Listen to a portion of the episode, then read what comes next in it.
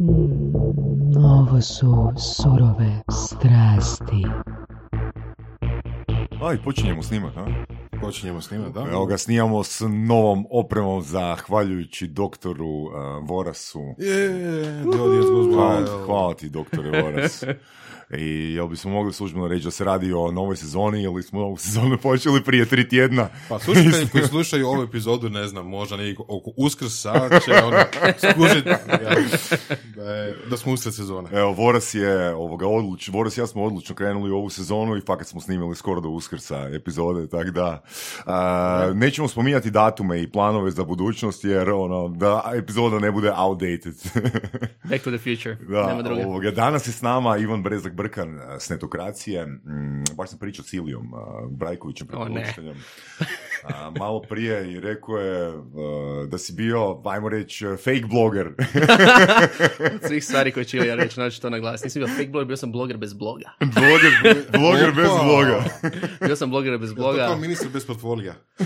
U, ovo je puno gore, ovo je puno gore, kako se zove. Iako sam manje štete, vjerojatno. Ne?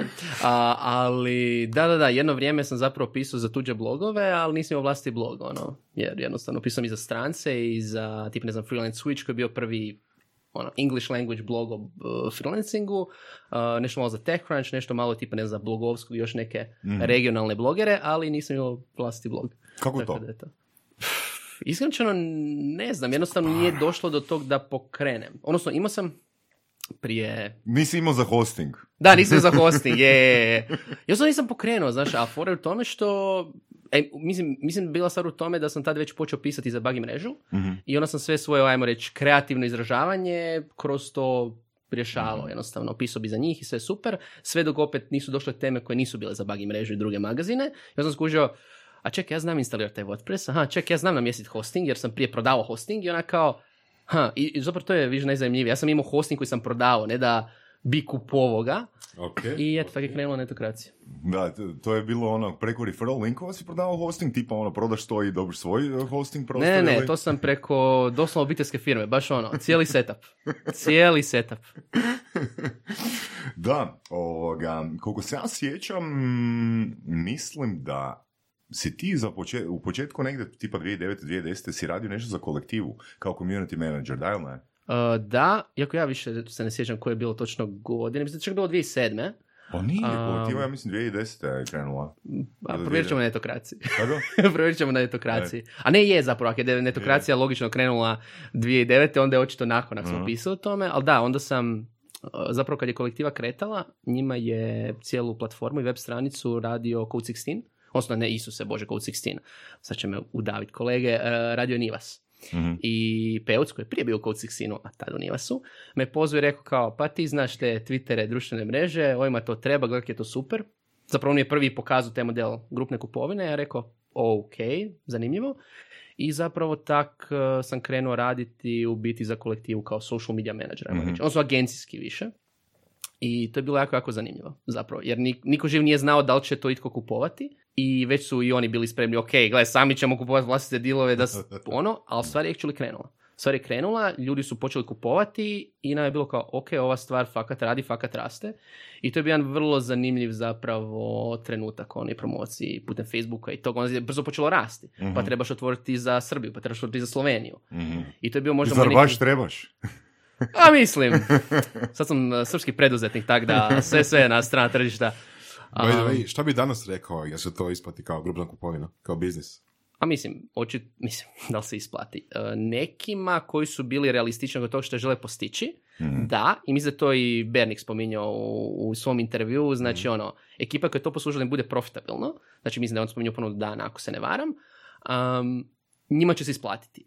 Ali da će sad to biti ono najbrže rastuća ikada održiva, baš i ne. Mislim i Jeffrey i ekipe iz kolektiva uspjeli su se, ajmo reći, izvući iz toga prodati, ali to nije baš ono idealan model koji je nepogrešiv. Ali jednu stvar koju recimo mislim da mnogo ekipe iz digitala zaboravlja o kolektivi je da je to jedno od, um, kažem, ono, tehnoloških firmi koja je dokazala a da Hrvati kupuju na internetu, tada, jer to je bilo još kao, Isuse Bože, hoću tu kupovat. I drugo, stvorila je jednu cijelu generaciju digitalaca. Najbolji primjer je Nikola Stolnik. Znači, on je isto, odra, ono, ono što je naučio, mislim, sjećam, sjećam se uh, Stolnika sa članka koji smo pisali o vidi ovo, njegovom tad servisu, um, u kojem smo, mislim, nešto koment- u komentarima raspravili nešto, da bi on kasnije postao zapravo tamo isto zaposlenik i eto, dosta stvari je tamo naučio. Tako da je i ono, ajmo reći, raspon kolektive je nastalo puno digitalaca koji su svaki krenuli svojim nekim putem i kolektiva je jedno cijelo tržište isto naučila kako se neke stvari rade. Ali do tada je bilo kao, aha, prodat ćemo preko interneta, pa ne baš, ko će to kupiti? A, jedan komentar prije sljedećeg pitanja, ono super mi je što spominješ a, bivše goste surovih strasti, to samo znači, to se pokazalo u praksi da oni su slušatelji, ako ih se spomene u surovim strastima. Da, da, da. Kad, kad Šta je su bio- pričali o meni? Kad je, kad je- kad je bio, kad je bio Macan ovoga gost, ono, prvo je Varga komentirao, Isuse, pa vi niste normalni, 3 sata i 15 minuta epizoda, onda je skužio nakon pol sata da smo ga spomenuli, pa je nastavio slušati. Sad ću ubaciti ono svaki pol sata ime određenog gosta, nek svi budu našpanani. Samo to, najbolja taktika. E, S obzirom da si tam bio od, počet, od početka i taj glavni problem koji je postojao na tržištu da jednostavno Hrvati nisu imali naviku kupovanja preko interneta, pogotovo ovoga kreditnim karticama. Još znam i po sebi, ja sam virmanom plaćao kad bi nešto Da, ovoga putem. Jel se možda sjećaš taktika koje su se koristile da se razvije taj trust u tom okviru, ono, mislim, i to nije mala odluka, ono, jednostavno uzeti karticu i ukucati ju, ono, jel se sjećaš mu kakvih strategija, taktika koje ste, koje ste koristili tada? A mislim što je najbolje, mislim ja nisam možda bio uključen u taj dio toliko, um, ali što je najbolje imam osjećaj kod da u tom trenutku se nije toliko, mislim bilo je pitanje povjerenja i svega, ali zapravo u trenutku kad su ponude bile dobre i kad je to poslao mainstream u smislu da se o tome počelo pričati u mainstream medijima isto i da su svi komentirali, da je odmah nastao taj trust jer svi su znali neko je kupio. I onda zapravo nisi ti trebao ni toliko razvijati na primjerice, ne znam, kolektivi, ono neke trust markove i slično, nego se jednostavno znalo, aha, pa to ljudi kupuju, očito je sve ok, očito mogu kupovati i onda se to razvijalo nekim svojim ritmom. Znači, u biti, povjerenje se razvilo kroz to da je dovoljno korisnika kupilo, iskoristilo, onda su i rekli, ok, on očito nije fake. Sad ko je znao neko. E sad, da li je to onda utjecaj word of moutha ili web platforme? Pa mislim da je platforma bila ovdje bitna iz aspekta što su je u njima su zaista dobro razvili i što su zaista imali trust znakove u smislu da, ne znam, ono, ok, prihvaćamo kartice ove, ovo je sigurno kupovina, da ono, stranica je bila jako dobro razvijena. Znači, oni su zaista nadogradili ono, mislim, kad sam gledao recimo um, Groupon i te druge sajtove, kad sam uopće čuo o tome, baš je bila ona situacija, pa čekaj, mi imamo neke stvari puno bolje riješene od? Groupona. Da, jer jednostavno ljudi su se potrudili. Mislim, mi imamo, to je jedna stvar koja... Dobro, bili su druga generacija u principu, znali to ste isto. učiti na njihovim Da, da, da. propustima. to, to definitivno i plus, mislim da često se zaboravlja koliko zapravo hrvatski digitalci, to je ona varijanta zašto naši i studiji i freelanci rade za strance, koliko su oni kvalitetni.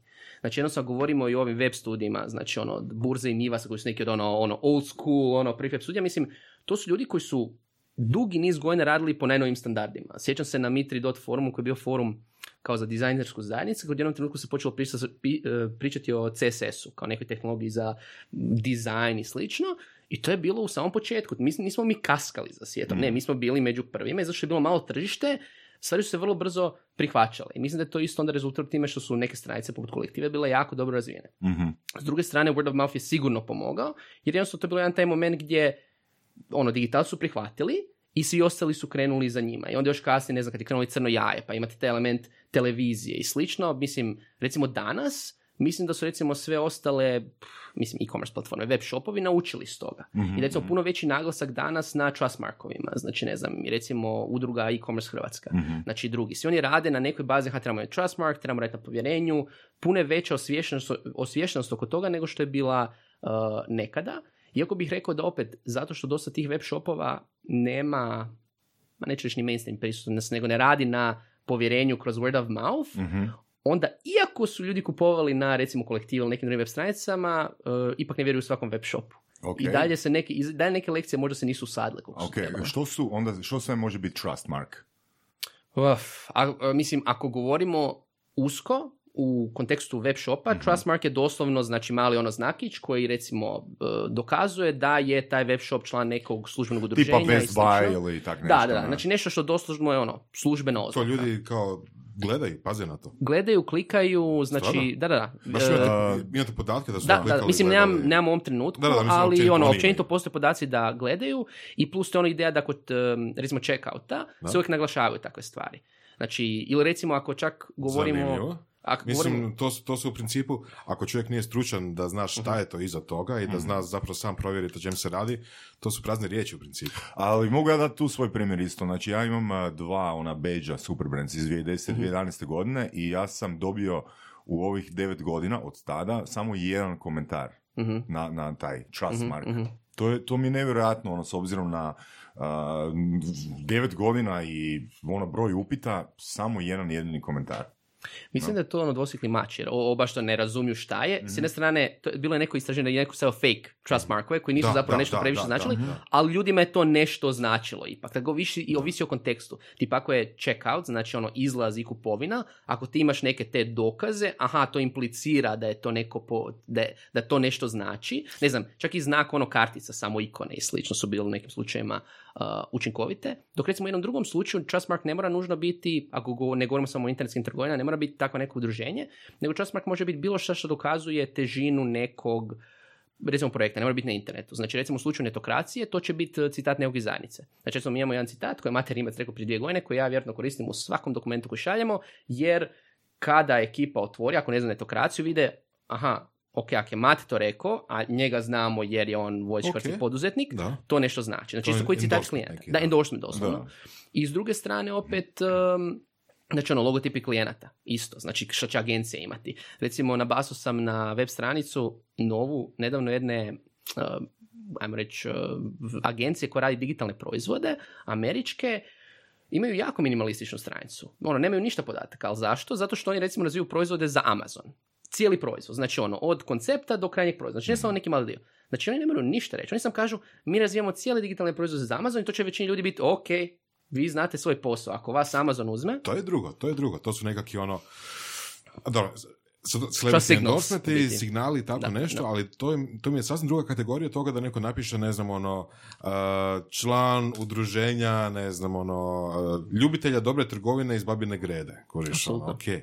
Ili da izmisli neki totalno drugačiji brand, napravi neki, koji- neki beč koji izgleda neka zvijezdica ili pet zvijezdica, tako, kuriš i samo tako stave.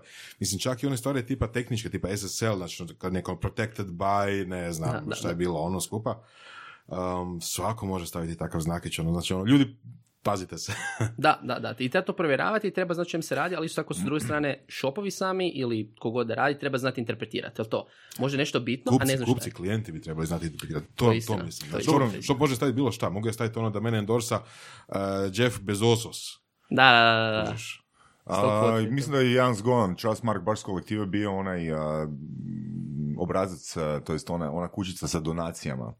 Mhm. Ako se sjećate toga, gdje je zapravo za svaki kupljeni kupon a, jedna kuna ili tak nešto simbolično išlo za, ne znam, humanitarne svrhe. I onda ja mislim znao izaći članak Da. gdje je taj novac konkretno otišao. To, to, to, mi je, to mi je, meni je to recimo puno jači Trustmark nego neki badge, neki čik. ne? Da, da, da, je istina. Tak da.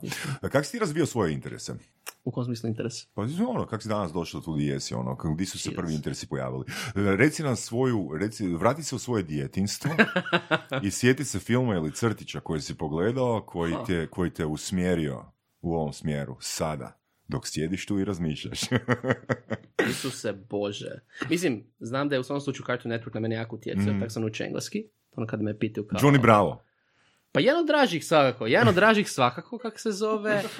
Ali al ta generacija, recimo, tih novih, taj, taj prvi val originalnih uh, Cartoon Network crtića, jer u biti svi crtići prije uh, Dž- Dž- um, Johnnya Brava i Dextera i sličnih nisu bili originalna Cartoon Networkova produkcija. Mhm, Znači, mhm. oni su... Oni su Tom bili i prvi. Jerry, taj Da, mislim, od, ekipa, da. ono, Flintstones i sve ostalo. Sve to bilo iz arhiva koje u biti Time Warner imao zbog vlasnika, koji su otkupili od svih tih studija i koja je jednostavno bila varijanta, aha, imamo sve te materijale, ajmo ih nekako pakirati, onda je nastao Cartoon Network.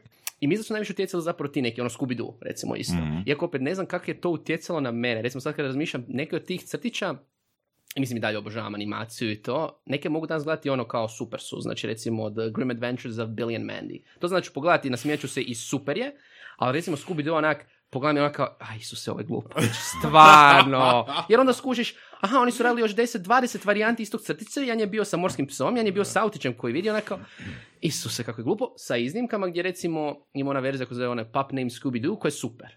I kada sam rekao, ok, jednog nekako ću imati klince, to će gledati jer je inteligentno. Da, sad kad, si, kad smo se dotakli Johnny Brava, on sad si mi osvijestio da je Johnny Bravo poprilično na mene utjecao, jer ima jedna scena o Johnny Bravo kad on trči kroz kuću Dobro. i kraj ogledala mu ostane glava, a tijelo ode ono pet metara dalje i on uzme telefon i kaže Hello police, there's a handsome guy in my house. Oops, sorry, it's just me. da se bar mogu sjetiti takvih momenata, znaš, ono, Isuse, ne, ali bilo je stvarno tih ono i crči, ali mislim cijelo vrijeme, uh, sad se sjećam zapravo, to je ono osnovnjaku i slično, zato što je s ovim bilo u, smo ono stan, pri, uh, visoko prizemlje i suteren, uh, TV mi, moja soba bila u suterenu i što je bilo super, po ljeti je bilo full, full, lijepo hladno i ugodno, ali na televiziji sam jedno imao Cartoon Network, kanal A i CNN. Bio sam, jako mi se su dali crtići, ali jednom trenutku je Cartoon Network crko, Došlo su dvije stvari. Bio sam jako informirao dijete, jer sam cijelo vrijeme imao CNN, nisam imao kaj drugu pozadini. I drugo, znao sam prilično dobro slovenski u tom trenutku. Kanala i MacGyver, to je bila kombinacija samo takva. Tako da, tako da ono, ali um, mislim da me potaknulo zato što sam zapravo od uh, crtića počeo, ono, koji svaki klinac tada ono gemati, tipa posebno strategije, znači ono StarCraft, um, Age of Empires, kasnije Warcraft 3, recimo Warcraft 3 je bila prva igra gdje sam mislio kao, aha, ja hoću kao biti ovo ozbiljniji, to ono, jer to trenutak kad bi ono stolnik da je bio tam došao i rekao, je klinac, oj ti u profesionalci ili nešto, ali bio sam na forumima kao, bio je jedan forum koji je bio Super Gamer HR i tam su bili svi živi gameri u Hrvatskoj i ono, i tako dalje, ovo i ono.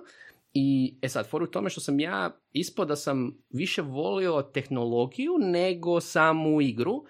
I on sam zapravo upao jedan klan za Warcraft 3, tada su bili ne e-sport timovi, nego klanovi, koji su, su se vole igrati zajedno. Kako se to zvalo? VC klan? Uh, već, uh, bilo je zapravo Warcraft Tribe. VC Tribe je bio, da, da, da, da, nismo razmišljali o kraticama, god damn it.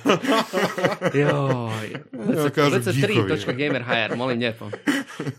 Jesus. E, i ono što sam skužio je da ja u tom klanu manje volim igrati, više volim ti praviti web stranicu. Ja sam počeo na PHP Nuku i tim stvarima ono se igrati. I kako sam istraživao, to sam skužio, aha, meni je zabavno, kao cool, skripte, pa cute news, pa pa ono.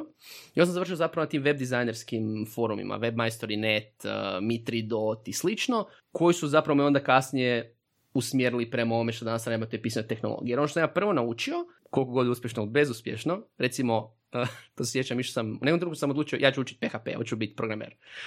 Um, sad, možda sam mogu naučiti programirati, sad bi bio developer, ko zna, ali ono što se dogodilo sam ja zaspao na tome, je bilo sam dosadno i bio sam još umoran. I onda sam skužio, ok, to nije za mene. Još domio neke PHP cookbooks i te stvari, znači onak, nikad nisam to otvorio. Um, ali sam skužio, aha, to mi je fora, naučio nešto malo HTML-a, CSS-a, nešto hostingu, ovo ono. I zapravo sam postao onaj tip koji, zbog toga isto što me mama novinara, koji je znao pisat. Mhm. Znači, ja sam bio u toj ekipi, neki su znali dizajnirati, neki su znali promijeniti. Ja sam jednostavno, kad me stavljate konjicu, ono što sam ja znao je pisat. Čekaj, kak si znao da znaš pisati? Kaj si imao pet, petice i zadačnica, ili? Među ostalim. Ok. Da, među ostalim. Znači ja sam užasno, i opet ne znam, je, ono, jel su to geni ili je to, ne znam, ono, naučeno, jer sam gledao mamu kak piše ne, pa sam ja krenuo, ali jednostavno znao sam brzo pisati učinkovito, onda bi se događalo recimo zadačnice, mene su druga djeca ono pitala, jel možeš za mene napisati, brzo pišeš. Jer sam jednostavno mogu to jako, jako brzo, kako sam brzo crto. I u biti, meni je pisanje bilo nešto mi je iz kojeg god razloga jako lagano išlo. I onda u nekom trenutku zapravo uh, opet vidiš strance, pa isto skuviš, ja mogu biti to ja. Nabavio sam na jedan od forma koji je bio za to je bilo, Isuse Bože, znači zvao se, ako se, ak se ne varam, i ako još možda i čak radi, thegaming.com. To je bio forum za uh, vlasnike gamerskih web stranica sa novostima. Znači tipa kao, ne znam, sad HCL. E sad, šta je bila fora? Je to što je bio forum pun klinaca, koji svi su bili gameri, oni će pokrenuti portal i jednog lika koji ima, ja mislim, u tom trenutku nije 21 godina, koji je zarađivao na tim klincima. Zašto?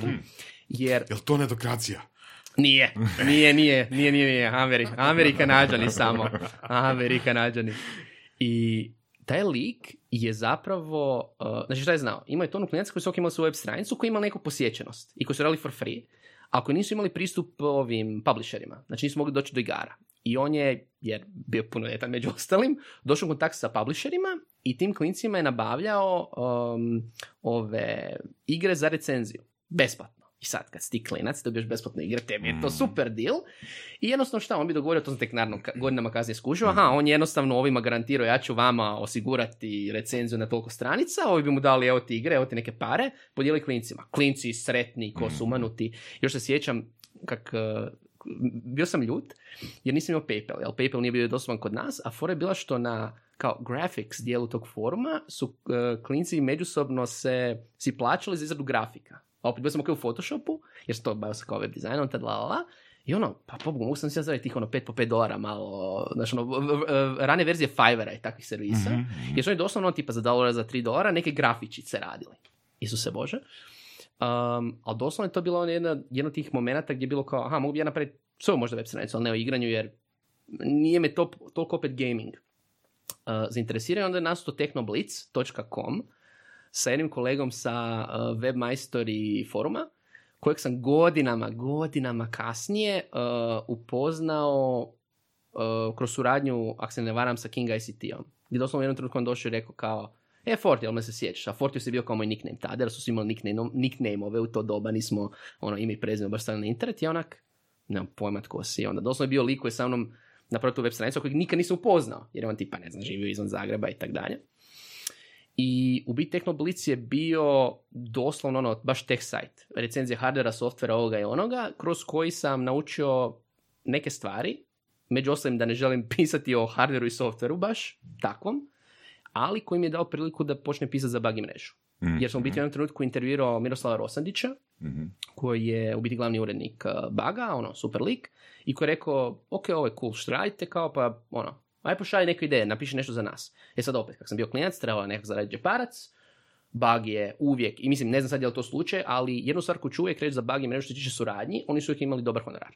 Znači, razliku nekih drugih medija, znači, isplatilo se pisati za Bug i mrežu, isplatilo se potvrditi, uvijek se bilo na vrijeme, se mislim, isto, opet, ti si isto pisao za Da, potvrđujem, potvrđujem. da, mislim, oni su zaista uvijek bili ono užasno korektni i tako sam krenuo pisati za njih. I to je trajalo ono par godina, uh, gdje sam u biti počeo pisati o stvarima koje su mene zanimale, a koje njih nisu toliko. Znači, ono, neke prvi web 2.0 servisi, to 2011. i 2012. ne znam, od dig.com-a, ne znam, pisao sam, to se sjećam, Isuse, kad je Facebook se otvorio prema svijetu, pa kao pišao Facebooku na, ne, čak najbolje čak nije bio samo Facebook, nego sve društvene mreže.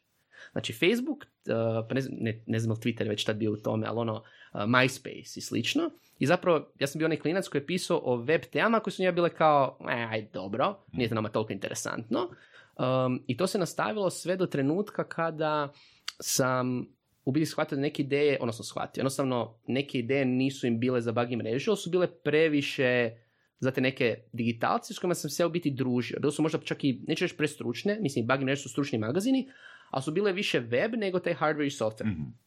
I u nekom trenutku sam imao par tema koje jednostavno nisu im bile za bug mrežu, koju su mi urednici odbili.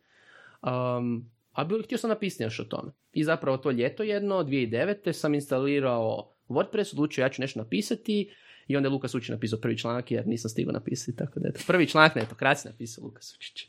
Evo ga, Luka je bio prvi community menadžer u Hrvatskoj. Što je rekao da, ne, da nije bio na kraju, kao da su spijarirali nešto, kao da nije, na, da nije bio p- kao, baš. kao prvi, prvi, kao, prvi kao formalni. Da? Da. Tak Sad da. kad se javi Grubišić i ono svijet, kaže, ipak i studija bio prvi. Ovoga, I to je netokracija, na? To E. je taj, taj sajt na kojem je Luka napisao, jel no? Uh, 2009. godine. da, da, da, da. Da. da, da. A otkud ideja za ime? Da, ime je E, znaš šta? zanimljivo. Znači, Z- Znate šta, ja zaista ne znam. Ja, uh, for u tome što ima knjiga koja zove Netokracija od jednog švedskog sociologa, kojeg sam imao prilike upoznati.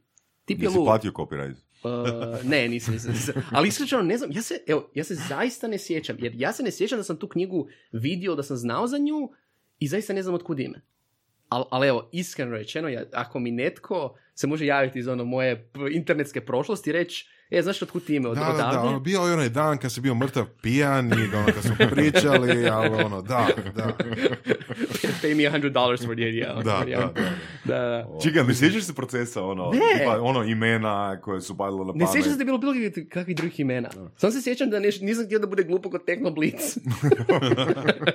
to je bilo jedno. Mislim, ne, mislim, iskreno da je bila ona varijanta, htio sam da bude nešto kao fora i ono kao s kulturom vezano i onda je nekak došlo, to jest, sam sigurno je došlo onda od toga, nekak sam došao do netocracy. I onda od netocracy do netokracije. Mm. Moguće da sam zapravo vidio, sad kad razmišljam, možda sam svio neki strani sajt koji se vjerojatno zvao netocracy ili digitalocracy ili something i onda, aha, cool, na hrvatskom mi zvučilo dobro. Geekovska aristokracija. Geekovska aristokracija, da. Da, I to tako ono, tehnološka elita i sve to ostalo. I ko, čekaj, onda je zapravo cilj e, da u početku netokracije bio da objaviš one tekstove koje bagi mreže nisu htjeli. u neku ruku, u neku ruku, i da pratim teme koje nisu bili za njih, da. Da, da, da, doslovno. Ono, jesi, jesi imao tipa, ne znam, u surovim strastima smo imali samo plan da ide minimalno jedna epizoda tjedno. Da? Mhm. Nismo imali neke ishode, ono, što drugi pričaju, monetizacija ili bla bla, ili objavljivanje članaka. Nek ono kao idemo. Da, da, da. idemo samo ovoga snimati, igrat se, upoznavati ljude i pričati ono, postavljati pitanja koje nas interesiraju. Mm. Da? A, da li sam imao neki takav cilj? O, cilj? Ne. Ne, Ne. došlo je krenulo kao evo ću pisati, ajde napravimo ovo, ono, i ljudi su či... Ono, mislim, ono što je jako puno pomoglo je to što kako sam bio u tom Mi Trio aktivan i na Twitteru isto. Twitter je bio super tada, ali doslovno se bilo na 200 do 300 i to je bilo kao malog četrum. U biti, prvo bilo u tome što imao sam zajednicu odmah koju sam znao, koja je znala mene jer sam bio u njoj već par godina. Znači, tipa i na Mi 3 forumu sam bio tipa među top pet korisnika po broju postova. Znači, tad sam bio spamer, znači full, full ono aktivan. To mi je pomoglo toliko da kad sam počeo objavljivati, postala je cijela zajednica ljudi koji su čitali i koji su komentirali. Jer da nije bilo njih, da oni tipa, ne znam, vjerojatno prvi šest mjeseci nisu dali nekakav feedback, čak i ono Da. dobro, loši ovo, vjerojatno bi odustao. Ok, super, znači imao si svoju publiku. Da, Da, da, da, si da. imao- Postoje Da, community. da, da. Da.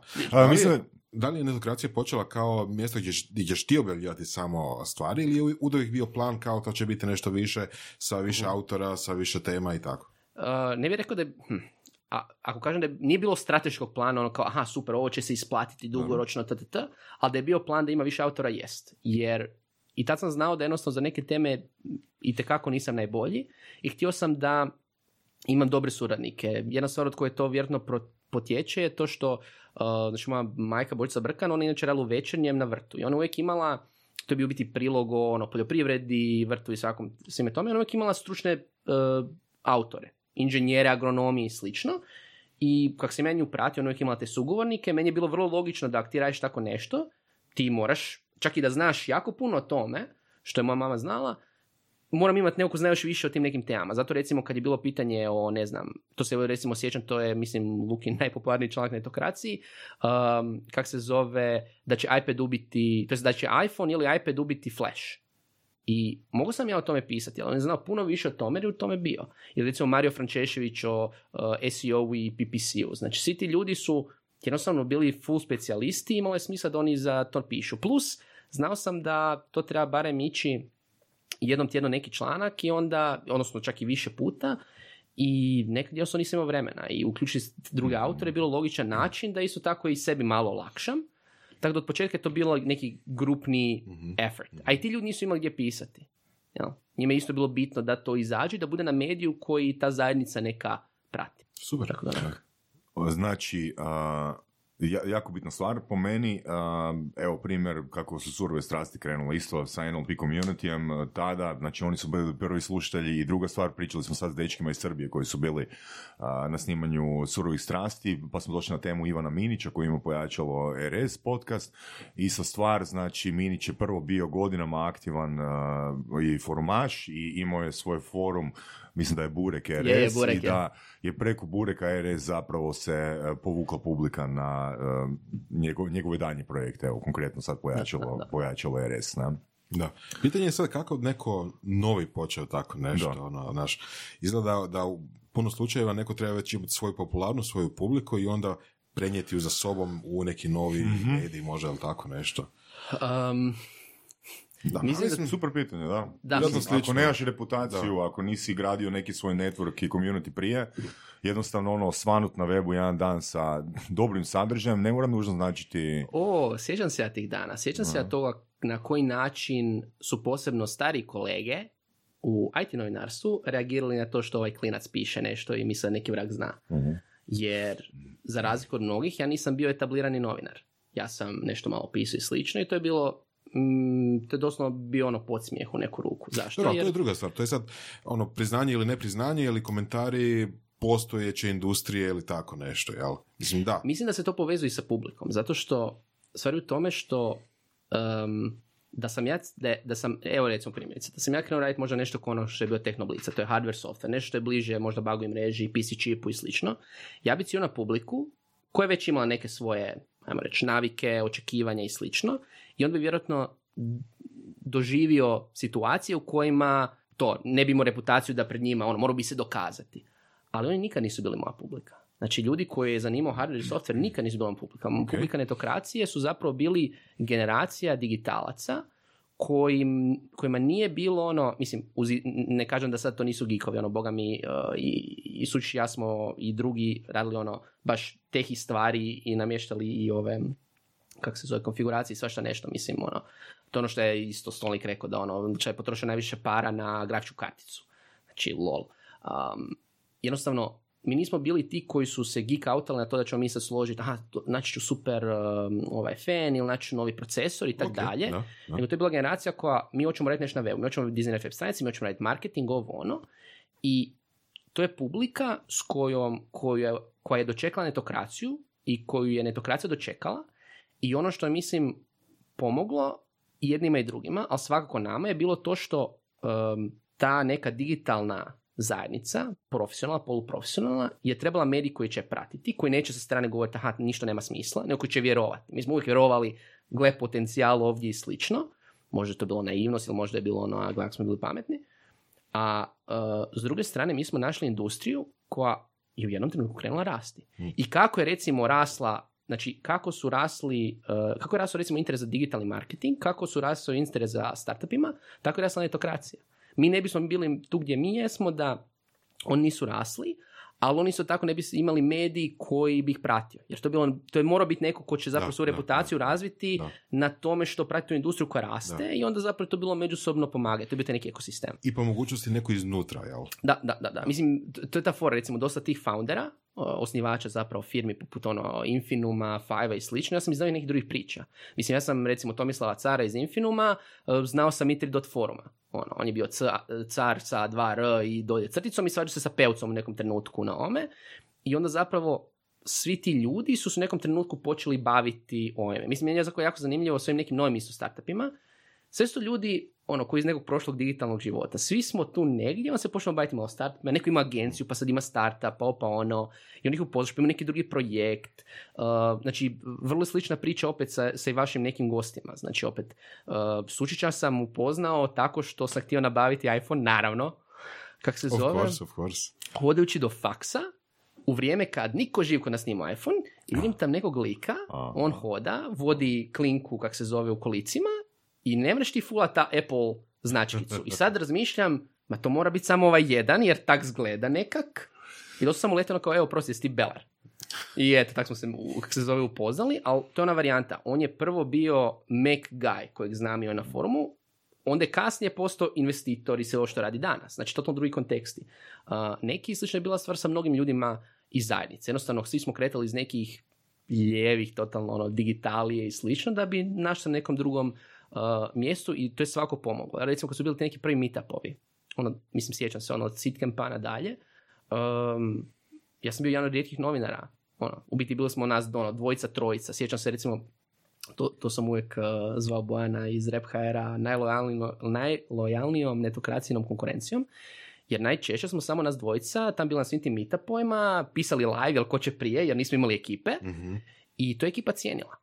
I to je ona bila varijanta, ono, ti si naš, mi smo tvoji, ono, držimo se. Nije bilo kasnije problem kad tipa, ne znam, s ljudima se rado govoriti ekskluzive ili intervjui, jer Jeste već imali odnos izgrađen? Točno. Da, da. Nismo bili outsideri za koji su se oni bojali, evo šta će sad se dogoditi, to su ti mediji. Ne, mi smo to ono, to je bloger bez bloga, jel? koji sad ima blog. Da, znači Sučića će taj njegov um, identitet švercera još neko vrijeme pratiti, sigurno, a? E, koliko znamo, ono, zastara je na snazi. tako da, Sve je Koje to okej. godine? Koje to godine? E, 1960. sad pitanje, pitanje je ono, jel bi krenuo s projektom netokracije da je postojala, da je već postojao takav sličan portal na, na našem tržištu, na našem web prostoru? ne znam, vjerojatno bi počeo možda prvo pisati za njih. Pa baš to. Baš Možda to. bi počelo pisati, pisati za njih. Mislim, Mhm. prvo tome što jedan, jedna od stvari koja me svakako usmjerila je bilo to što sam iz, evo recimo to isto ne sjećam zašto, ali počeo u jednom trenutku, prije što je netokracija nastala, čitati jako puno o blogiranju. Znači sve što je danas influencer marketing, gdje ono kao klinci zarađuju, gledaj imaju svoje Instagram profile, YouTube i kak je to super i gledaj će zaraditi, la la la, ono od ninja nadalje do ovih domaćih. Um, tad je to bilo, znači ono 2009. tad je to bilo bloganje. Znači tad je bilo, a ti želiš zaraditi na netu, ti ćeš zaraditi uh, tako što ćeš imat blog, imat ćeš AdWords, imat ćeš ovo i ono. Ja sam počeo čitati nego dva, tri bloga, Naj, najistaknutiji je bio problogger.com koji je danas Mhm, zapravo mhm. ono, vodeći po tom pitanju. I onda čitaš, znaš, ono, skužiš, aha, šta je to poslovni model za medij? Jer, foru tome što, možda, što iz toga sam izvukao tu foru da, aha, želim nešto svoje, ipak. Jer, to je ona fora, ja nikad nisam, um, uz iznimke ove agencijske, ali ja nikad nisam radio za nekog ko zaposlenik. Nikada. Znači ja ne znam to iskustvo, uopće to iskustvo nemam, i ne znam to iz moje neke tvrdoglavosti ili želje za samostalnost. Jednostavno god. nisi bio kao pojedinac konkurenta na tržištu. ne? Da, da, možda jednostavno mi niko nije htio. To je isto vrlo, vrlo, vrlo moguće. Dobro, ok, moglo biti gore, mogu se zaposliti na faksu onda. To, to ću u mirovini. Pa zapravo da, da, da kažem u Rapolu smo, jer ja sam upisao faks 22 godine jer me nitko nije htio zaposliti. ali da.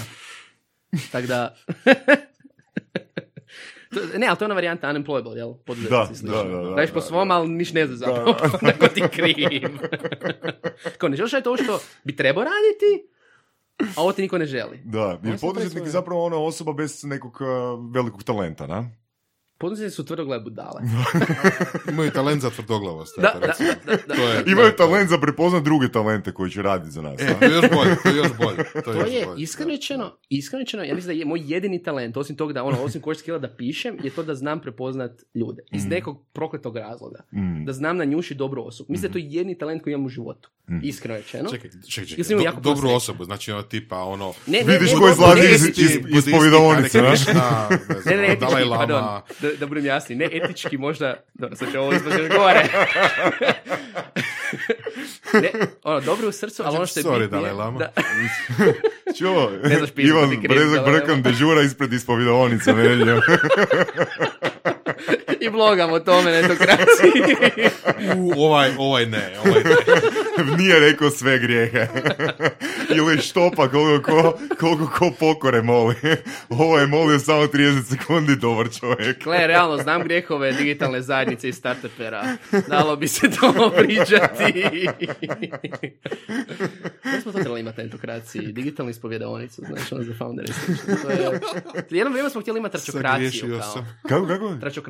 Dobro. Imamo doslovno ono dio sajta koji ono ko velivek, da, tračokracija. Znači samo tračevi. Znači sve ono gluposti koje smo ikada čuli i vidjeli, iskreno mislim da bi to bio jedini, jedini dio sadržaja uh, možda danas ne bi vjerujem, jer drugačija situacija, a mislim da je jedan od rijetkih dijela sadržaja koji bi mogli staviti paywall naplaćivati. To bi svi. A bilo bi super to integrirati onda sa, uh, kak se zove, blockchainom, ne? Da, tri, tri osobe, da tri osobe moraju potvrditi račun, ne?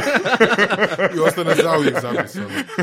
Da. Joj, sad će me Luka cimati kao, e Ivane, ono što su pričali na podcastu, e, to trebamo implementirati. On mene eternity, ajmo. Sad ću morati napraviti blockchain projekt, oh no. Ali, ti gledaj, ti si imao i ono, dosta jaki, valjda i socijalni influence, kad si ono motivirao x ljudi da pišu, jel? Nisi mogao isplaćivati honorare na početku. Ne, ne, ne, nismo, nismo mogli uh, honorare, a i mislim situacija je bila sljedeća. Znači, za dosta tih ljudi koji su bili stručni, ti ne možeš im, uh, pare nisu motivacija. Ne u smislu, joj, oni ne žele zaraditi, ne, ne, oni zarađuju previše i njima se ne isplati. Njima Da, da. dobar honorar, kakav sam ja, znači meni kao novinar su full isplatilo tipa pisati opet za bag, za mrežu, jer isplatilo se jednostavno. Dok uh, za njih je to bilo ono kao, pa ne, moje vrijeme je zapravo, nažalost, ono, mogu više zaraditi ako napravim si, ne znam, još jednu kampanju, još jednog klijenta nađem, Da, da, da. whatever. I da, ono je to bilo ono puno simanja i slično, mislim da je tu ona ta neka tvrdoglavost. Mm. Um, odnosno, ne znam, ali smijem prosačiti. Apsolutno, Ok. da. Znači ono što uvijek govorim svom timu i slično je da ono, trebamo jebat u mozak. I to je nešto što mislim jedna od stvari zbog kojih netokracija dan danas živi, što kad je bilo pitanje tih ekskluziva, nekog da piše, znači uporni smo. Uporni smo, neš mi se izvući, jednostavno ono, postignut ću te natjerati. Neće ti biti previše, bit ću ti iritantan, a što ipak biti ugodan u tom. Znači, ako prestanete pisati za netokraciju, onda očekujte da će vam Brkan ono, u pol noći pitati di je tekst. Ali još jedna stvar, Ili- ono vezano, vezano na to, tu ir- iritaciju, na, je, i, uh, imate onaj koncept, ono, kad pregladniš, znači ono kad si gladan, Da. Pa kad si gladan i onda jednostavno pregladniš i više nisi gladan. Znači, to, to je možda bila, bio recept. Ono, jednostavno si toliko iretantan da, da se, se ljudi toliko senzibiliziraju s tim da to uopće ne osjete. Pa u neku ruku možda i u pravu što je najgore. Sad sam, sad sam puno mirniji, moram priznati. Sam godinama sam postao pristojniji i slično. Ono. Ali uh, mislim, mislim da je isto jedna stvar bila u tome što um, jedna isto dobra lekcija koju sam naučio od stare je bila to da ono, rađe ćeš imat uh, što tiče medija, ono stručnjaka koji možda ne zna pisati, ono fakat je i gramatika mu je užasna i ne znam, spori i slično, ako zna tematiku, nego novinara koji ne zna tematiku, ali brzo piše. Hmm. U podcastu Surove strasti upoznajemo ljude koji su strastveni u onome što rade. Ovo je podcast za preživljavanje u surovoj stvarnosti.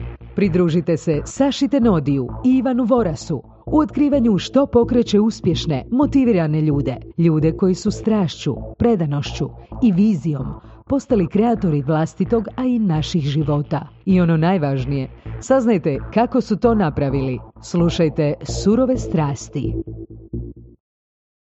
Mislim da je tu pomoglo to što kad smo radili sa autorima, kad danas radimo sa autorima, zaista ih potičemo. Zaista ja vjerujem da bilo tko može nešto dobro napisati, samo je pitanje da sjedne samo na sat i pol, da sam ja uz njega da, da ga lupam i šamaram. Imao sam više iskustava sa, sa ljudima, kak se zove tak gdje bi doslovno mi ono sjela na kavu i gle, napisat ćeš ti do kraja te kave.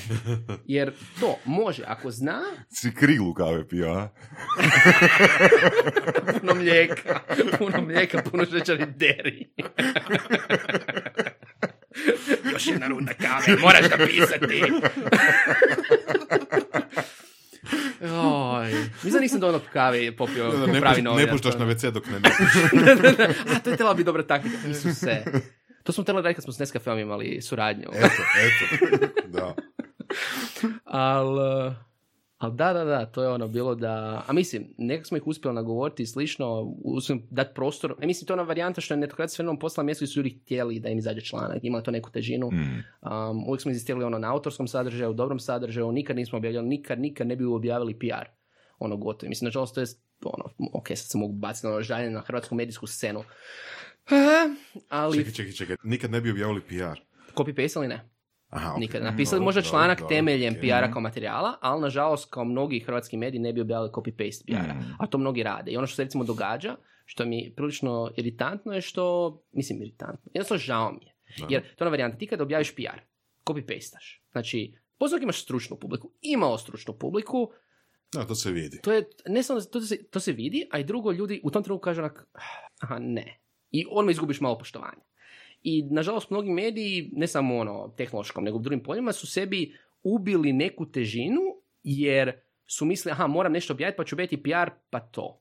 Znači, to je jedna stvar koju, hvala Bože, nikad nismo radili. Mi smo objavili nešto temeljem PR, ali to je bio autorski tekst. Uvijek je trebalo imati mišljenje je i ono. Jednostavno, to je jedna stvar koju nadam se da će i, da će i mediji u buduće naučiti mnogi, a i tipa influenceri, content Mhm. creatori. Ajmo ovak, znači sad si spomenuo meni jednu ključnu riječ, kako izgraditi poštovanje online, odnosno kako brzo izgubiti poštovanje online. Kako brzo izgubiti Da. poštovanje?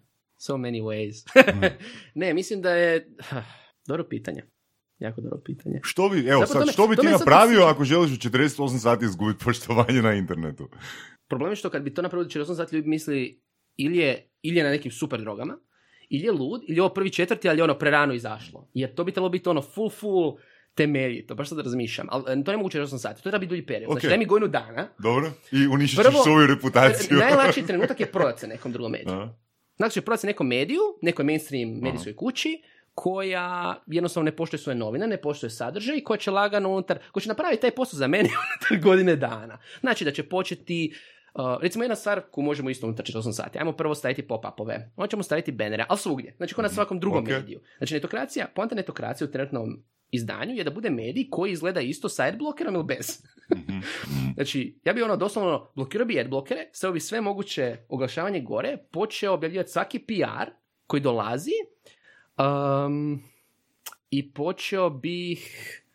A ne mislim da je to dosta, dosta učinkovito. Presto bi, e, presto bi objavljivati autorski sadržaj, to ćemo odmah ukinuti. Um, Google Translate.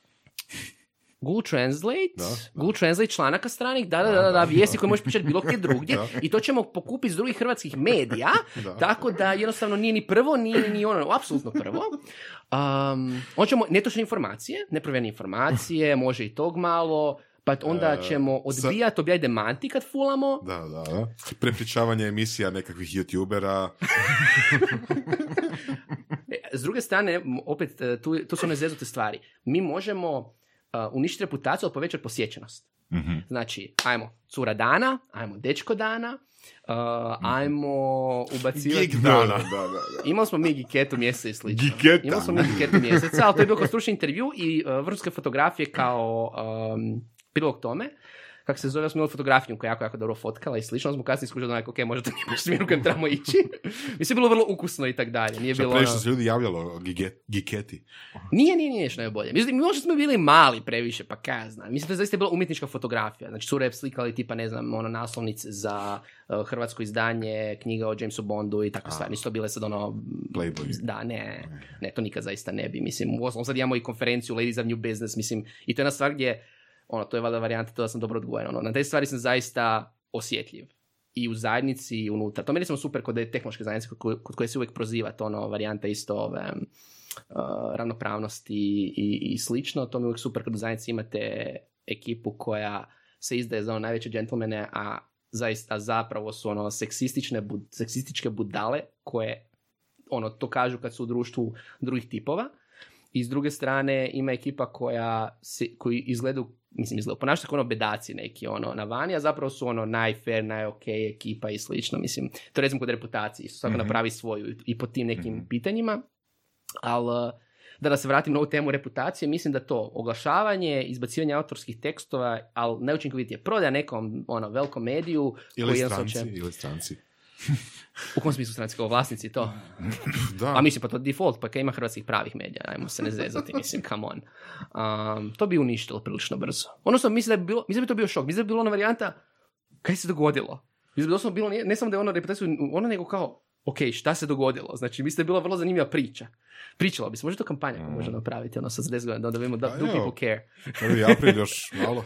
Za prvi april smo uvijek imali dobre fore, to smo uvijek stavljali, kako se zove, da se zezamo s ekipom, to je meni uvijek naj, najveseliji dio godine, uvijek želim neke takve priče raditi za prvi četvrti o firmama i, i o nama i slično. Sad nam je za prošli prvi četvrti smo imali tekst, uh, ako sjećam Mija Biberović je pisala, naša glavna urednica, uh, o tome da paušalci se u biti udružuju da stvore ono, uh, zajednicu paušalaca, da mogu zajedno djelovati na tržištu i tako dalje, tako bliže. Ekipa je umrla jer jedni drugi su se našli u tome, kako se zove, imao su one tipične um, poduzetničke izazove, ali su bili paušalci. Tako da prvi četiri mi je jako drag dio godine. Mogli bi ovak nešto da smo prodali nekoj. A bilo je prenaivno, ne bi nam vjerovali. A gle, s obzirom da tvoja epizoda izlazi 15. četvrtog, možda neće biti vremena. Isuse, možda. Čekaj, nećemo spominjati datume. God damn it. Čak smo rekli isto kako napraviti reputaciju. Isto kao, Kako ovoga, izgraditi poštovanje. na internetu. I koliko ti vremena treba? Evo, danas konkretno, kad već imaš XY godina iskustva, siguran sam da bi mogao ubrzati svoj e, proces, jel da? Ovisi koliko predpripreme isto. To je ona varijanta. Da. Ako je netko dovoljno aktivan u zajednici, ono u pozadnje, ajmo reći, nije javno eksponiran, ali ga ljudi poštuju vole. Znači ja znam par ljudi u industriji koje svi poštuju. Da ti ljudi krenu nekako se ono javno izražavati ili nešto, oni bi već imali izgrađenu reputaciju. Mhm. Jel? Uh, ali dobro, ok, sad je to pitanje isto da li govorimo o medijskoj reputaciji ili govorimo o reputaciji, ali mislim da to ono, s jedne strane izgradnja odnosa unutar zajednice, ono, networking, ali na onaj način da ljudima pomažeš. To je, recimo, tak je, uh, opet, sad ću se pominjati cijeli put, tak je Luka razvio um, reputation, zato što je pomagao svim u zajednici. Da svi su imali iPhone slično. njega. I tak je pomagao. Ja sam pomagao recimo tako što sam pisao tekstovi i slično i mislim da je jedna stvar koja je isto bila specifična netokracija kad bi mi vidjeli um, neke stvari ko ono, gdje možemo pomoći, gdje možemo dati savjet, pomogli bi. To nije bilo samo kao, e, ajmo nešto napisati o tebi da bude sočno i sad da dojmo poslije, nego, e, znaš kaj, ovo je super priča slično si razmišljao o tome, pa bi ih nekad i uputili.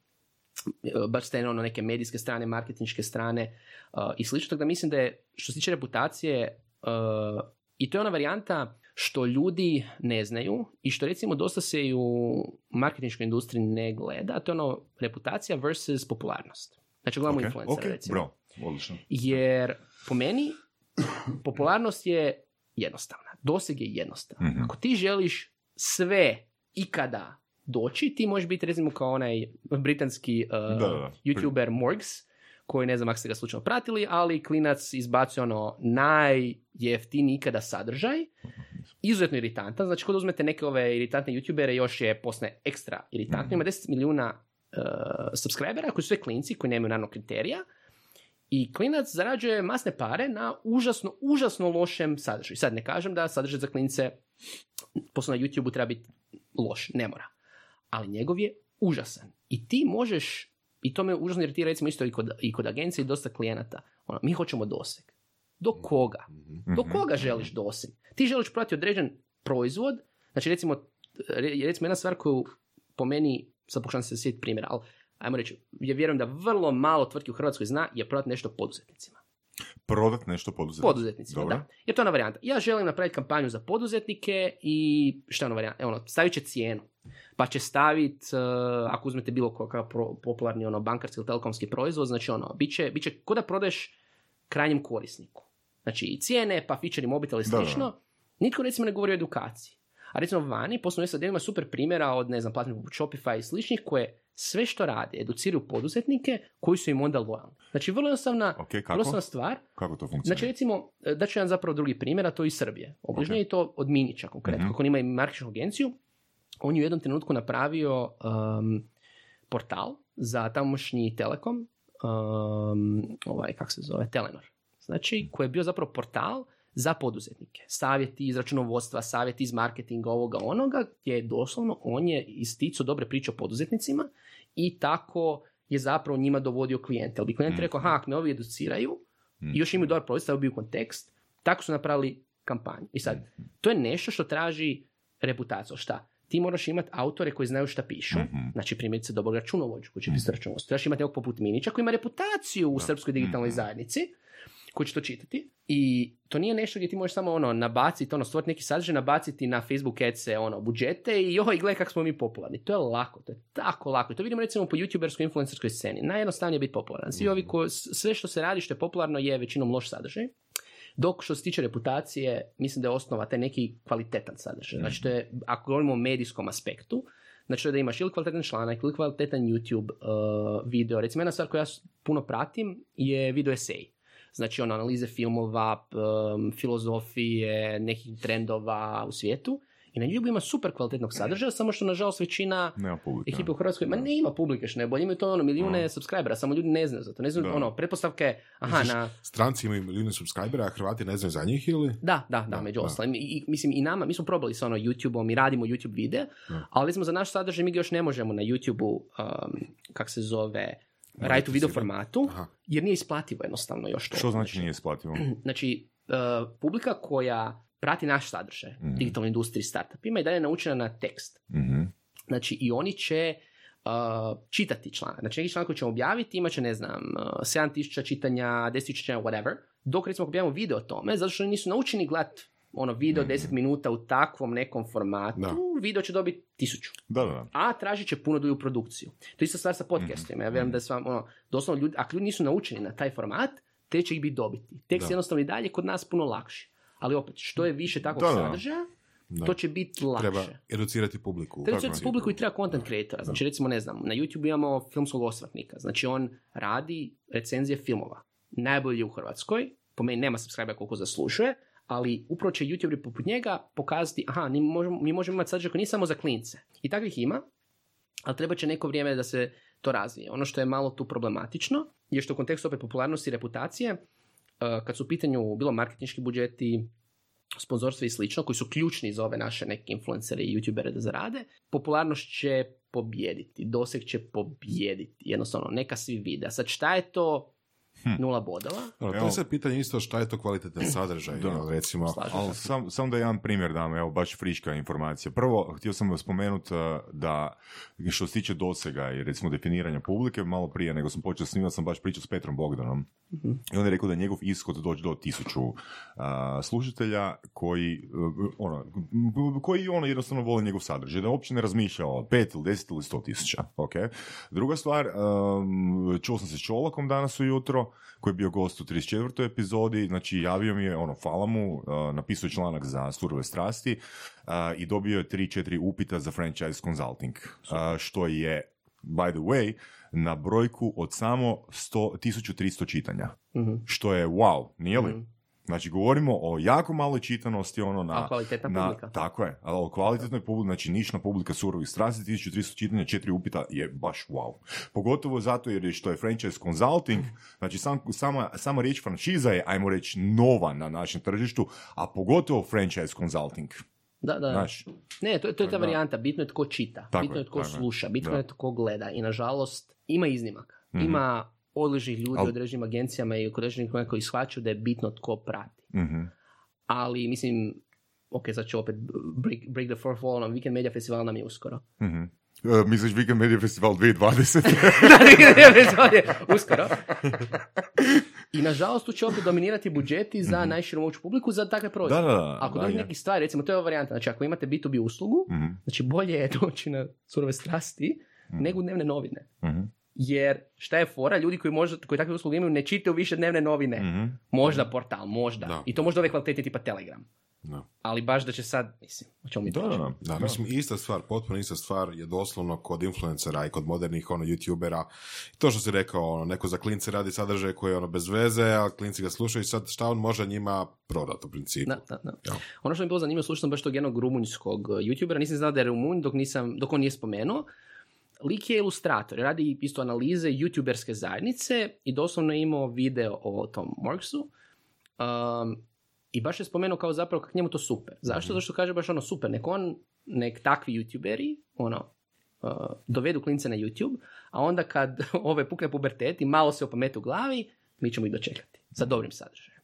I mislim da to je jedna isto stvar koja Ok. mene Ima smisla, veseli, da. jer Da. Mhm. ono, ok, klinci, mase, whatever, ali uvijek će biti pametnih klinaca, pametnih digitalaca, pametnih ljudi koji traže dobar sadržaj i ako ga ti radiš konzistentno, naći ćete. Da. I mislim da, ne znam, i ono što radimo sa 10 godina i što vi radite sa surovim strastima to dokazuje. Da jednostavno ako radite dovoljno konzistentno, Upravo. publika će vas naći i ima je. Da, jer ona u biti što smo mi na Business Cafe još 2018. rekli, znači neko je iz publike pitao koja je formula uspjeha pod navodnicima, ono što, odnosno što smo naučili u 75 epizoda Surovih strasti i što smo čuli od gostiju, ali neko naše iskustvo je da se uspjeh bazira na dvije riječi, diferencijacija i konzistencija. Da, Ono, da. Čak bih rekao ono da konzistencija ima veći impact nego diferencijacija, ali ono, te dvije stvari, ono, jedna, plus druga, to su dobitna kombinacija. S tim, ako imaš dovoljno vremena, možeš ono, se brutalno ono, pozicionirati kroz ono godinu, dvije, na? Ne, konzistencija je ključna. Znači, to je jedna stvar, recimo, ne znam, netokacija je poznata po tome što objavljamo ekskluzive, znači domaćim tehnološkim firmama. Mhm. I sad, kako je, to, kak je došlo do toga? Do toga je došlo zbog one tvrdoglasi što smo spominjali, a to je da šta god da se događalo u zajednici, koliko god bilo objektivno zaista bitno, koliko bilo bitno nama, uh, mi smo od početka inzistirali na ekskluzivi. Znači, ja sam te jadne foundere i druge ekipu toliko tupio da nam daju ekskluzivu da u jednom trenutku je postalo ono, kako bi Ameri to rekli, ono self-fulfilling prophecy. Znači, znalo se, bilo je ono košala, a Brkana i njegove ekskluzive, ha, ha, ha, a fora što sve, sve, ne, negdje iza im je bilo kao, aha da, ok, ako imam nešto tako, treba ići netokraciju, to ide netokraciju, to je njihova fora. I tu su bili užasno agresivni i konzistentni u toj nekoj ono tvrdoglavosti, ono u smislu, ne, ne, ne, mi želimo ekskluzivu i nekad za, ono, inzistirali bi na ekskluzivama od 4 sata, 8 sati, Uh, nešto što možda nekom drugom je bilo kao, Isuse, zašto uopće se trudite za tak nešto, a nam je bilo bitno samo da, ne, naša publika da zna da kod nas je ekskluziva. Nek izađe nekako na mediju, ali da mi možemo reći da je to bila ekskluziva kod nas, makar Ok. 4 sata, jer s jedne strane učili smo publiku, što je bilo dobro, i to nam je bilo možda neki ono trust signal, Mhm. ako su prvi dobri su, Da. i s druge strane, uh, isto tako tim founderima, jer to je ona varijanta, ako ti naučiš prvi, drugi, treći put da je ekskluzivu, četvrti će oni doći tebi. Nećeš ti morati. Mhm. I to je jedna isto stvar, zapravo kod te neke reputacije, jako je bitno biti proaktivan. Meni je nevjerojatno, i to sam naučio s godinama, zapravo koliko mnogo ljudi ne komunicira redovito bilo sa svojim klijentima, bilo sa svojom publikom. Znači doslovno, ako imaš klijente, samo budi proaktivan i kontaktiraj ih svaki tjedan, svaki mjesec. To je ono što recimo dobre agencije rade dobro, ono dobri accountovi, da tipa svaki dan ih cimaš, svaki dan si u kontaktu, znaš šta se događa. Da. Rekao si komunikacija sa publikom. A, na koji način kom- netokracija, odnosno vi svi komunicirate sa svojim čitateljstvom? Ono, čuli smo za a, izvore vijesti, za jel, foundere, na primjer, ali kako to ide sa čitateljstvom? Što se tiče čitateljstva, znači, s jedne strane to su komentari na samom sajtu, koji su naravno pali koji na bilo kojim drugim ono, portalima. Da. A s druge strane to su društvene mreže. I posebno grupe recimo na Facebooku, Twitter i slično. Već vam sad komunikacija svodi na ili e-mailove ili um, kak se zove ovaj, društvene mreže, ali i u jako velikoj mjeri dark social, odnosno messengeri. Jer jednostavno to je ona, ona varijanta da ekipa ne želi neke stvari javno reći, nam se javlja ovako. I tako dos, mm doznajemo dosta informacije jer jednostavno oni nas znaju, ali ne žele da se baš vidi javno, pa se putem messenger autoru ili ne znam, Whatsappa, čega god. Um, i tako zapravo s njima komuniciramo. Ili na događajima koje, koje organiziramo. S obzirom da organiziramo nekoliko konferencija godišnje, onda tamo razgovaramo zapravo s ljudima na meetupovima i tako dalje. Um, I to je varijanta da je jako bitno i našim, i to je ono, i Mija i ja ponavljamo našim autorima i ostatku ekipe. Svatko od nas ima neke svoje kontakte među čitateljstvom i među tim nekim founderima i partnerima i slično i naša dužnost to održavati. Ti možeš održavati, ako želimo da netokracija ostaje relevantna, mi moramo imati te odnose. Znači, primjerice, ne znam, Mija je full kod nas uh, usmjerena prema recimo nekim stvarima oko governmenta i slično, ali digitalnog marketinga i on je u kontaktu s ljudima koji su tome, koji su bili tip možda sugovornici i slično. Ja sam više recimo usmjeren na foundere, jer opet znam ih deset godina, znam kad su bili, ono, kad smo svi bili klinci i onda opet s njima mogu stvoriti neke odnose koje neko drugi ne može. Ali šta je fora? Mi imamo i mlađe autore, mlađe koji prate sad neku novu generaciju startupera s kojima ja nemam pojma. Znači meni su oni kao klinci, pod navodnike, recimo ne znam, bave se gamingom. Ok, ja kužim gaming do neke mjere, esport mi je zanimljiv i pisao tom i s strane mi je super, ali za neke stvari mi je to špansko selo i dalje. I hoće to više recimo praviti, ne znam, naš Ivan Šimić ili Ana Marija, mm jer jednostavno to je njima i bliže i zanimljivije i bolje će napraviti temu, a ovo što je bitno je da kad se uspostave taj jedan prvi odnos, bitno ga je održavati. I to doslovno na ljudskoj razini. Znači jednostavno, mislim da isto jedna stvar koja je dosta bitna je što smo mi ipak poduzetnički projekt. Mi nismo pod vlasništvom nekog medijske kuće. Mi zaista razumijemo poduzetničke muke. I onda kada ono, vidiš nekoga da se muči s projektom ili ne znaš gdje će, ono, želiš mu pomoći. Posebno zato što sad recimo kak je zajednica narasla, naša mogućnost da pomognemo je sve veća. Jer recimo sad tek vidim, aha, pa mi imamo tonu foundera koji su super iskusni, imam tonu tu klinaca koji recimo, ne znam, sad je bio uh, opet vremenski, bio sad neko natjecanje za startupe koje, gdje sam bio u žiriju. I predstavilo se ono osam startupa i moja misla među tom je bilo kao, aha, vidiš, mogu povezati ovog s ovim. Mhm. Oni se nikad možda ne bi našli, ja su to na drugim svijetovima, a hvala Bože, ja sam sad upoznao njih zbog tog natjecanja, znam od prije i ta konekcija neka je ključna. I to mi je jedna stvar koja je isto bitna za, za taj odnos sa čitateljstvom. Da to nije samo odnos u smislu, a vi čitate i ono, klikajte i have fun, nego kako mi možemo vama pomoći. Dajte nam ideje za teme. Mhm. Dajte, dajte doslovno da vam pomognemo. Da. Spomenuo si organizaciju konferencija, je li paralelno sa zapravo tekstom, odnosno netokracijom kao sajtom, je li? Isto to, recimo, vidim kod Baga i mreže, da su isto sve više krenuli u organizaciju neke konferencija, eventova i slično. Pa evo, čisto onako odokativno, šta se više isplati, je li tu uopće isplativo, mislim, eventi kao takvi. Um, šta bi radije radio? U, šta bi radije radio? Ovo za što isplativo? Ali ono prije isto, ovo pitanje. Um, Znači, što se tiče isplativosti, uh, jedno i drugo isplativo za nas. Znači, for u tome što oviše o mediju, ali u pravilu B2B mediji uh, najviše zarađuju od takvog nekog, ajmo reći, sponzoriranog sadržaja, mm znači sadržaj kao oglašavanje i eventova, B2B eventova. Znači, to je jednostavno pravilo industrije. Znači, pogledajte bilo koji B2B medij, od ono najvećih The Economista i sličnih do, evo, nas ovdje u Hrvatskoj, svi imaju neku vrst B2B eventa. Um, tako da zapravo je vrlo logično da ćemo tako nešto raditi i tekako isplativo. I isplati se u pravilu kod nas jednako. Znači eventovi i oglašavanje su nam jednak dio kolača. I mi smo tu možda isto specifični što se tiče tema. Mi baš volimo te neke ono, hipsterske teme, pa onda ih malo još izvučemo. Imali smo e-commerce konferenciju, pa imamo Women Tech konferenciju, imali smo sad ove godine uh, konferenciju o Customer Experience, baš ono volimo te neke ono, web i digitalne mhm. teme. Uh, a što tiče ovog što bi više volio raditi, uh, o, mislim to ono, hm, zanimljivo pitanje jer native, znači kao sponzorni sadržaj mi je super iz razloga što, nek mi se ne ga pisat, priznaću, ali volim ga smišati jer meni je najveći izazov kako napraviti sadržaj koji je komercijalne prirode, znači da mi možemo uključiti partnera, a, ali na koji će publika reagirati kako je ovo dobar sadržaj. I znate šta, drago mi je što su to sponzori. To se sjećam kad smo jednom izbacili sa Bon Bonom sponzoriran sadržaj i onda je tipa, ako se ja sjećam, Bujas ili netko komentirao doslovno kao ono, svaka čast, ovo je tako dobar sadržaj, baš mi je drago što su ovi podržali. Znači cilj kod oglašavanja nama je ne nametnuti nešto će neko reći, a prodali ste se, mm nego doslovno da nam partner omoguće da napravimo neki dobar serijal, neki dobar sadržaj, gdje nećemo reći, a gle, kupio ovu tarifu, kupio ovaj mhm. kredit, nego će biti gle, ovo su neka rješenja i potencijalno rješenja za tvoje probleme među njima i ovo je proizvod našeg partnera, koji je za razliku od svih drugih podržao ovakav sadržaj. Ono, nije li to super? To je poruku želimo prenijeti. I meni je jako zanimljivo takve teme smišljati, jer su izazovne. Teme ili pisati uh, sadržaj? I teme i pisati. Ok. nekad. Znači, recimo, volim i pisati iz razloga što jednostavno to, um, po meni, netko se bavi medijima mora imati u prstima. Mora jednostavno. Ako ja ne pišem konzistentno, to, Mhm. to jednostavno je nešto što moraš vježbati konzistentno Mhm. da bi učio. S druge strane, eventovi su dvosjekli mač, jer ja obožavam eventove. Obožavam raditi konferencije, znači prvu konferenciju na kojoj sam je bio Web Start, koja je bila konferencija o startupima tam negdje ono 2009. 2010. koja je Berislav Lopac, kako se zove, i tam sam radio ono ko, ajmo reći, PR, pomagao sa medijskim odnosima i slično, i to je bilo super, da bi kasnije mi radili vlastite konferencije, edukacije, svašta nešto. I meni je to super jednostavno zato što je to, um, ono, sva- svaka čast kolegama iz agencije koji imaju jako teške poslove, ali uh, ja mislim da su eventovi zaista škola. Jer event je, znači, recimo u agencijama vi imate možda, ne znam, 10, 20, 30 klijenata koji cijelo vrijeme morate ono nekak handlati i neke rokove. Event je to isto, znači imate tipa 10-20 sponzora, partnera, predavača, ali imate fiksan rok. Nema mijenja roka, to je fiksan rok, taj rok će doći, ne možeš izbjeći.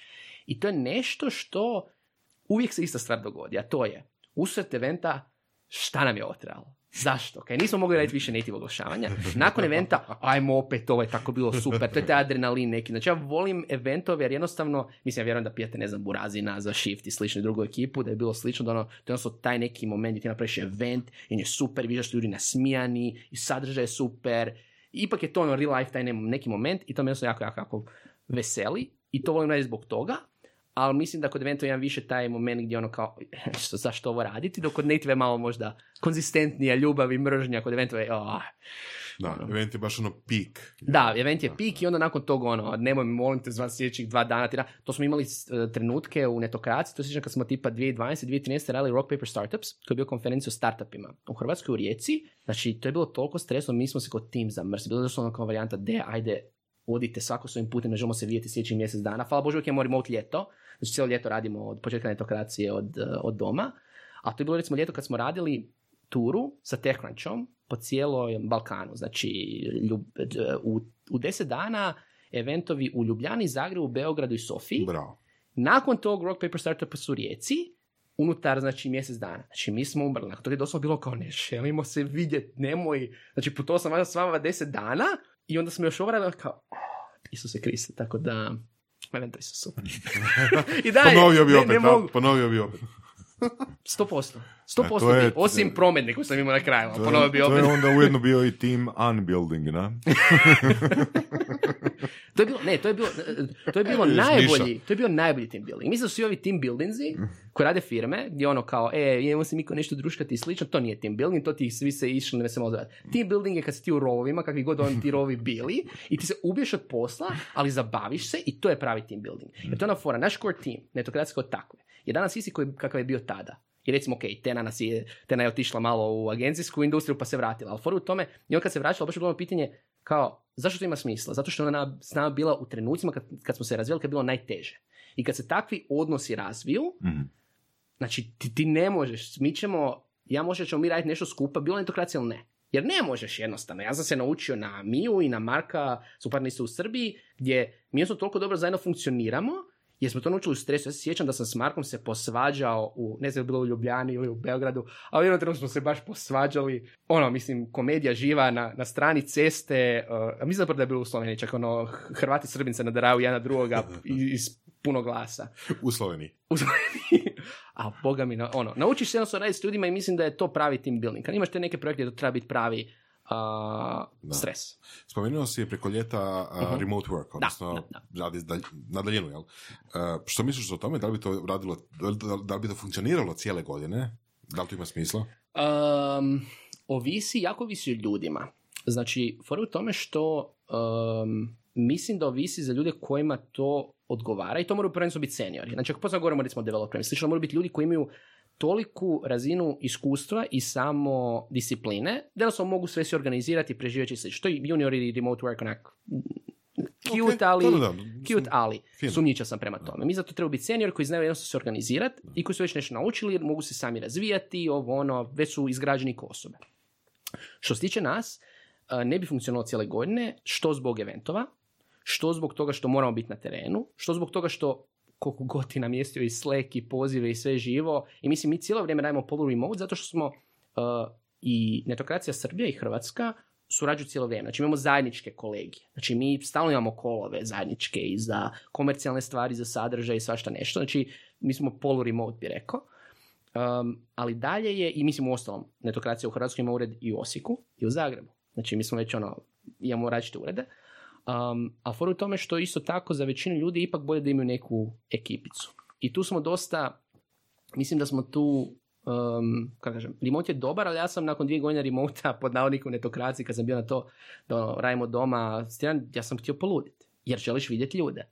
I mi smo tu relativno, ono, ajmo reći, fleksibilni oko radnog vremena, ali for u tome što jednostavno svima više paše to raditi u uredu, a kad treba remote, neće recimo, ne znam, ak, ak sada padne, uh, jer opet zima 2020 je vrlo blizu, uh, kad padne snijeg, ako nam se ne date ured, mi ćemo svi se dogovoriti, ok, nemam ured danas. Mm.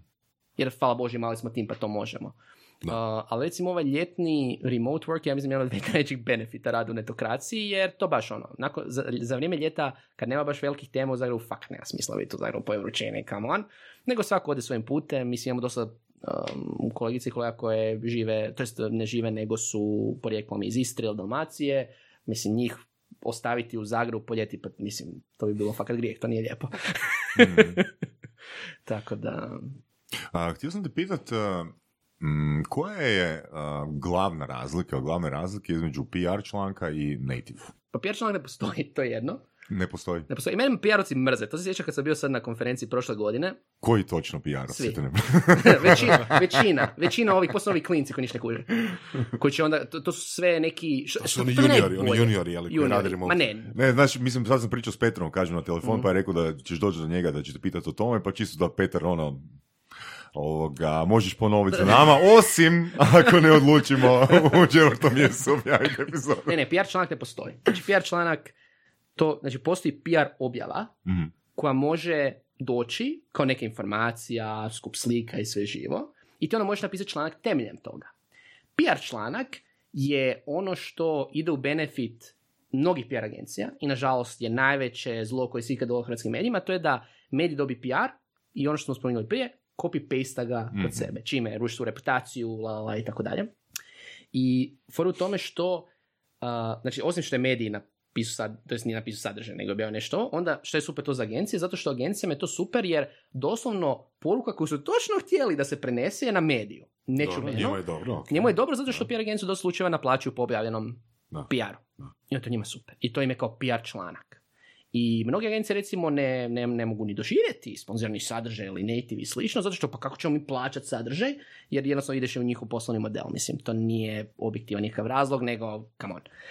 Što se tiče nativa, znači po meni nativan sadržaj, to je ne po meni, nego jest činjenica. Znači nativan sadržaj je sadržaj koji se uklapa u mediji, znači nije ono varijanta da je iznimka. To mi je super kod nekih medija koji rade native sadržaj, što ono, sav sadržaj na sajtu je loš ili ono drugorazredni, a onda native je super. I ona kao, ali čekaj, tvoja publika Znači, neće ne čita ova, sad će odjednom biti super, super sadržaj i slično, ali nije produkcijski isti slično. Znači, nativan sadržaj mora biti prirodno uklop. Mora biti, znači, odgovara sadržaj. Znači, sad, znači, članak koji je napisan kao native na etokraciji je jednako kvalitetan kao sav drugi sadržaj na etokraciji. Mm-hmm. I više, ja sam morao više truditi još da bude kvalitetan. I koji uključuje nekoliko interesa. Prvi interes je očiti, interes oglašivača. Ti moraš nešto prodati oglašivaču, vrlo logično. Drugi je interes netokracije. Mi moramo neki vrak zaraditi da bi mogli živjeti. Bilo bi super kad bi se svi preplatili preko Patreona ili nečeg netokraciju, ali budimo realni, neće. Um, nek neko kaže da hoće i bit ću jako happy. Uh, treći interes je interes publika. To je ključan interes. Mm. Jer šta je fora? Ako publika ne vidi interes u tom članku, džaba ovo prvo dvoje. Mm. I četvrto koji je dodatak koji smo shvatili s vremena, to je interes ugovornika. Znači, ako ti imaš neke sugovornike, bilo su neke, ne znam, da je kampanja, jer smo, radili smo nešto s Mastercardom za poduzetnik, imali smo poduzetnike kao sugovornike. mm Ako tom sugovorniku to nije bed, to je ako mu je bed, uključiti se, šta si napravio? To mora biti kvalitetno dovoljno. mm Ili ako je neka osoba iz firme, recimo, ne znam, iz neke banke i slično, i njima treba biti da žele biti vezani za taj sadržaj. Znači mora biti taj neki, to je native, plus ona neka formalna strana, a to je da mora biti označeno. Mora biti transparentno, mm da je oglašavanje.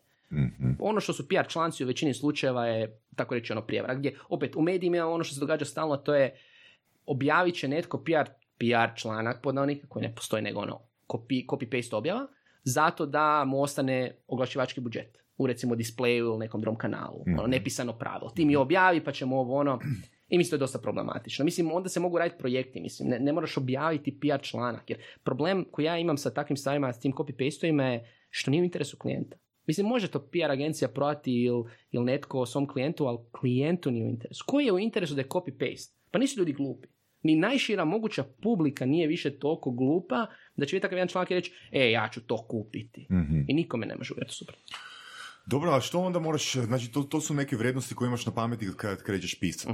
Koliko, je, kakav, koliko se proces pisanja native članka razlikuje ili podudara sa pisanjem ono, najnormalnijeg, ono, običnog, ali opet Autorskog kvalitetnog autorskog informativnog članka, edukativnog. da. Pa mislim, neki dijelovi su svako isti, u smislu istraživanja teme, treba ono, ne znam, tjedan, dva možda se napiše, ovisno su govornicima dok oni odgovore i slično. Ono što je po meni najveća razlika je s jedne strane strateški pogled na taj native.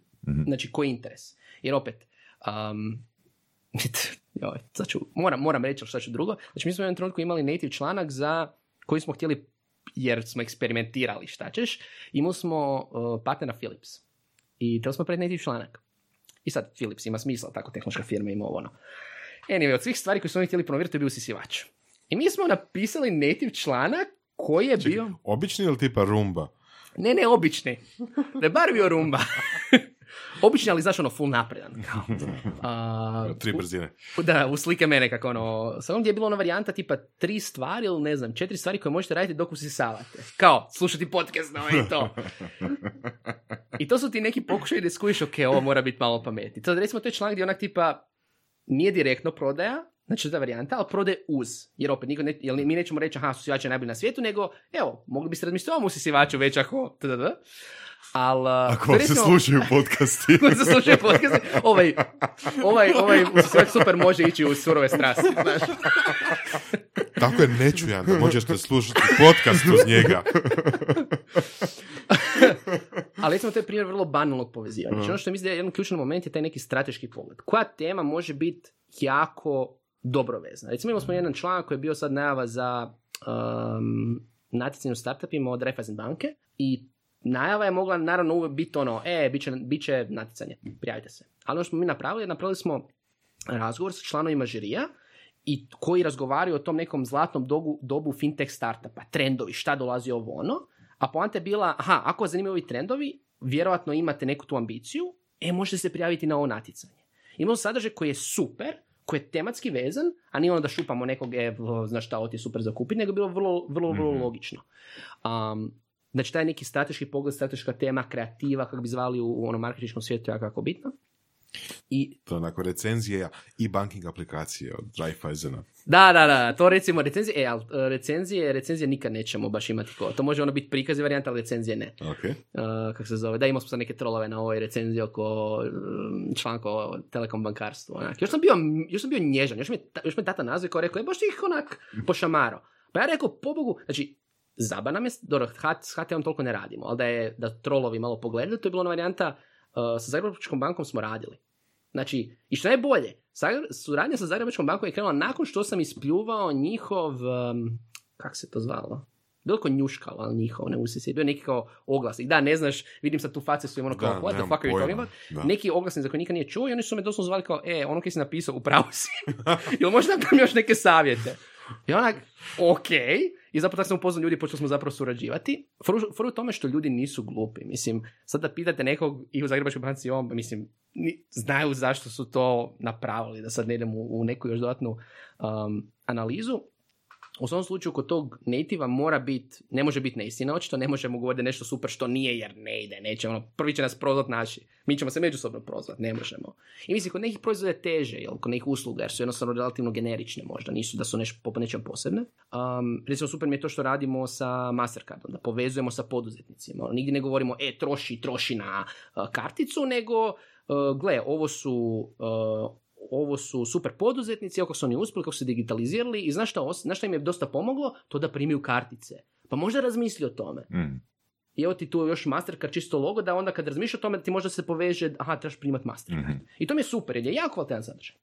Um, i, i druga, Je to druga- sadržaj koji ide u serijama, e, u seriji Ovisi, ili ne nužno? ovisi, može Ok. jednokratno, može u seriji, Mhm. može cijele godine. Ono što je isto jedna jako bitna stavka ko- koja je, je tu je e, komunikacija s klijentom ili agencijom.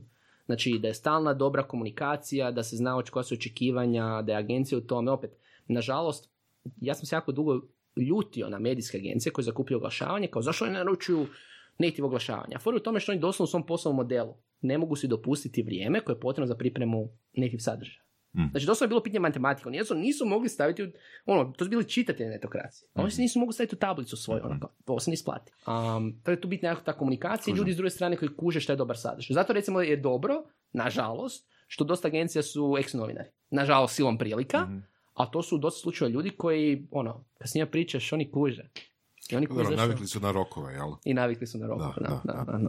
A, a, reci nam, molim te, mm, čekaj, rekao si još da treba ponekad tjedan ili dva da se pripremi takav članak. Da. Kako izgleda taj proces, ono, pripreme? Mislim, ono, baš doslovno je to 80 sati, između 40 i Ne, nije. Ja mislim, imamo, mislim, nemamo sad osobe da će jedna osoba pisati članak dva Da. tjedna, nego fora u tome što ti moraš recimo dobiti, uh, ako je to nešto što se može isproducirati dva dana, u smislu tekst koji jedan autor piše, a sam, sami istražuje, onda se to može brže napraviti. Mhm. Ali recimo, ako trebaš sugovornik, pa trebaš odobrenja. Znači, recimo, primjer.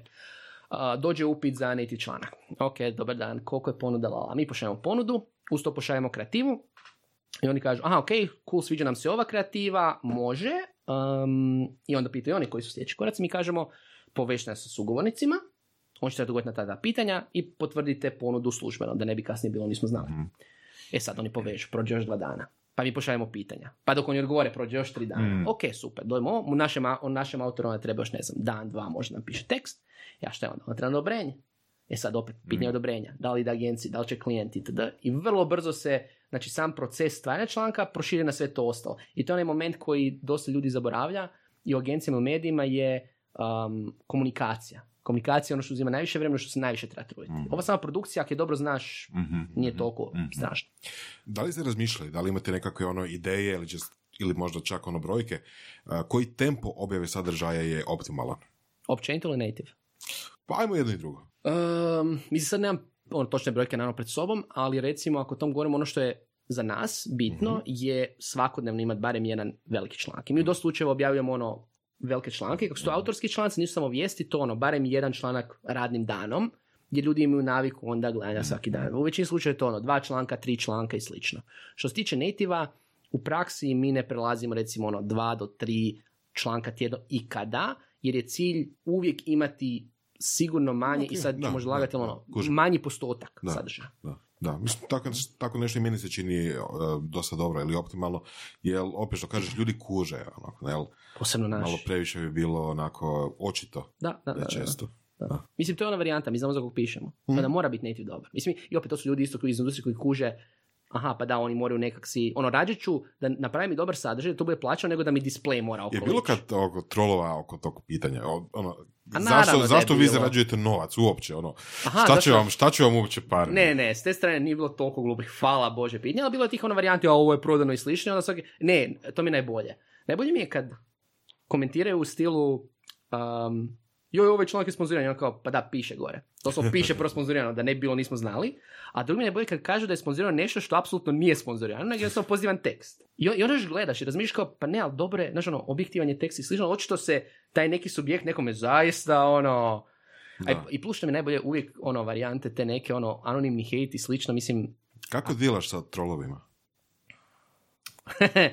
ono što ja osobno, mislim, ok, ima dvije vrste trolova, ima, mislim trolova, ima kritičnih komentara s kojima se normalno može pričati, skomentiraš i ono, to je, to je ona varijanta da kad netko ima kritičnu misu, argumentiranu, ti s tim ljudima pričaš, komuniciraš, to slučaj oni postanu ono najveći fanovi netokracije, jer ono, kužimo se, ne skuže oni, aha, slušaš me i ono, želiš pričati, Dobro, ok. S druge strane ima ekipe koja su zaista onda trolovi i onda ja volim njih trolat nazad. A to je da ono, e, ili po IP idem skući pravi email, ili recimo jednostavno, ako su dovoljno blese da staje pravi email, počnem njima pisati mailove. Ja, tipa, da, mislim, doslovno je ono varijanta. Ili objavimo spam komentar, pa i onda zato što je glup komentar i neargumentirano i samo ono prcamo. I od toga da, ja ne mogu se bio je nedavno jedan, ali ali to su mi, to su mi najdraže, najdraže pisanje mi je pisanje odgovora takvim trolovima.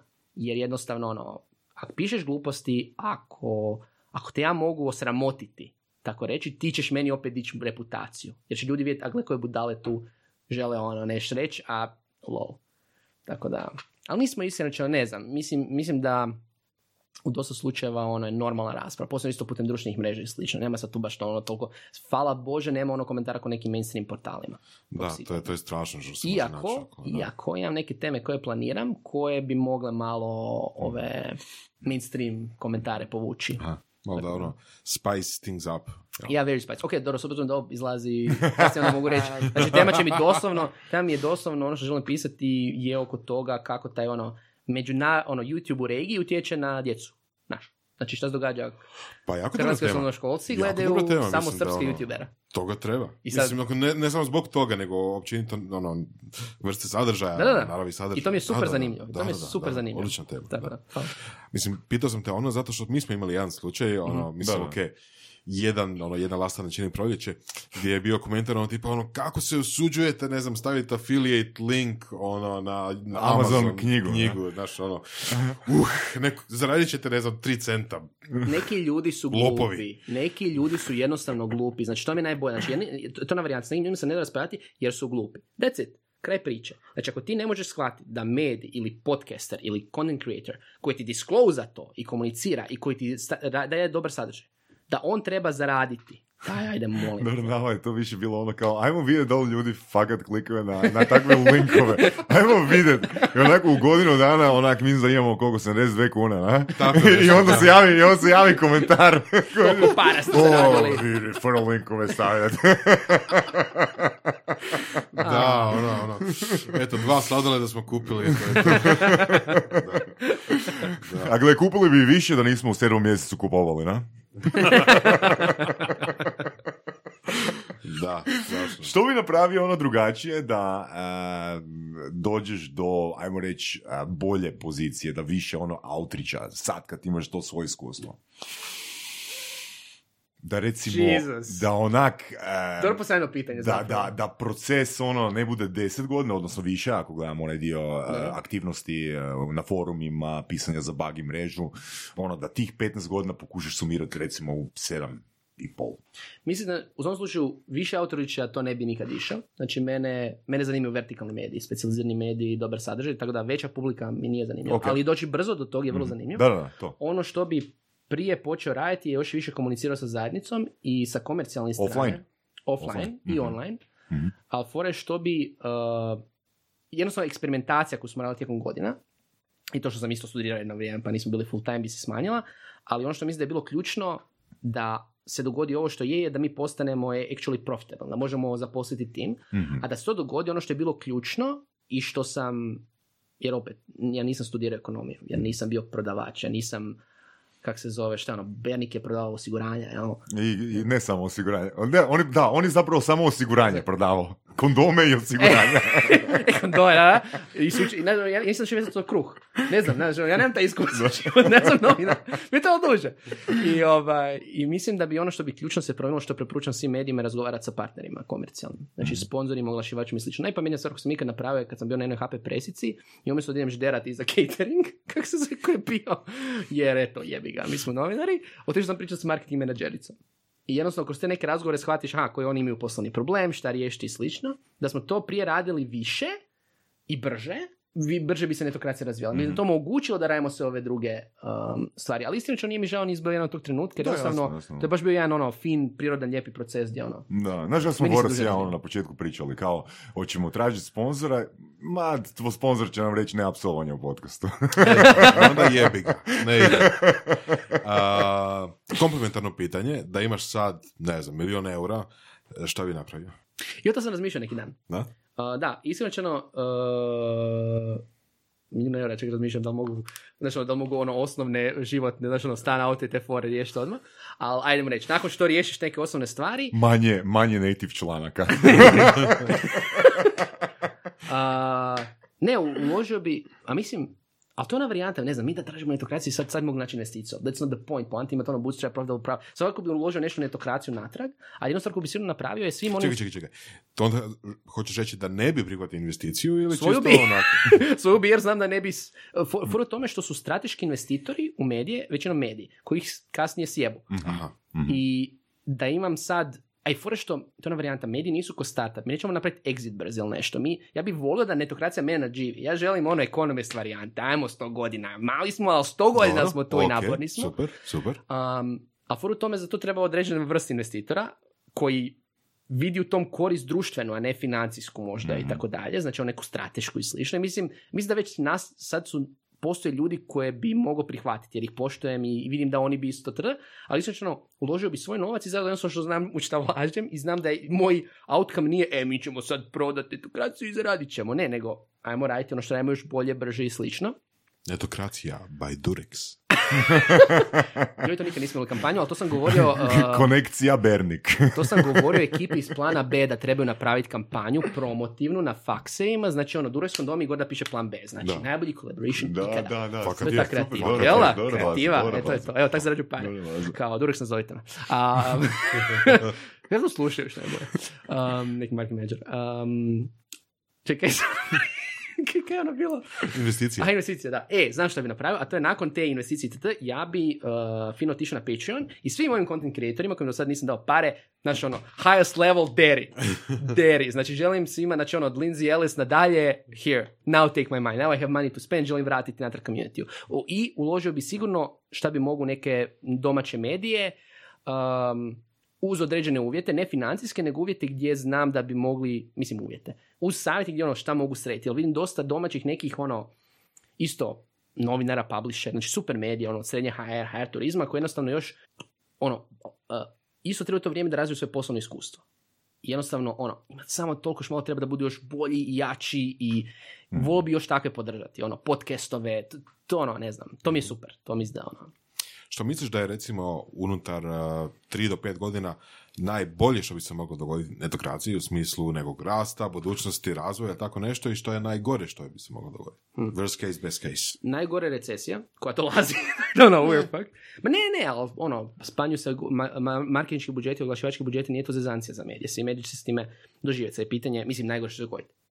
Mi već radimo planove kako se s tim nositi i šta to znači. Ali to će nas sve zadesiti, sve medije.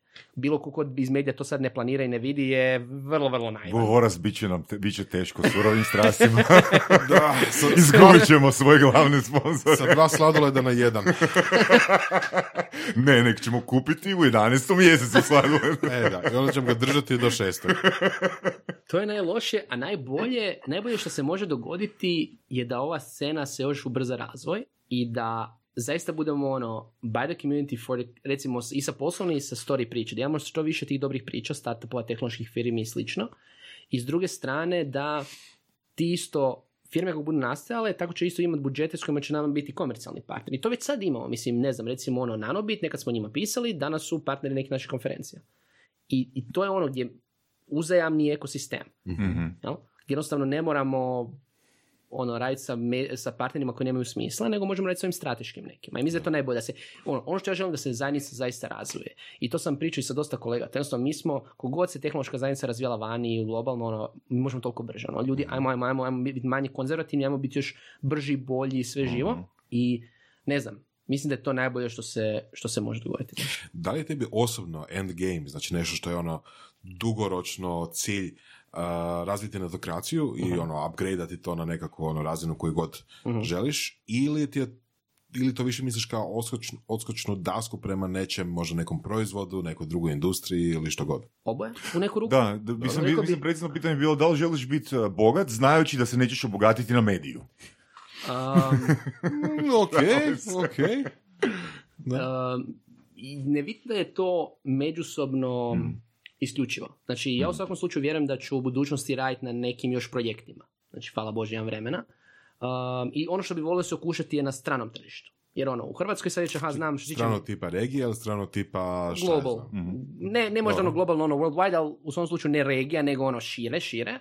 Ono, možda američko ili nešto. Jer mi je to izazov iz razloga što ono, aha, ok, tu smo, mislim, hoćemo možda ružno zvučati, ali ono, prvi smo na selu.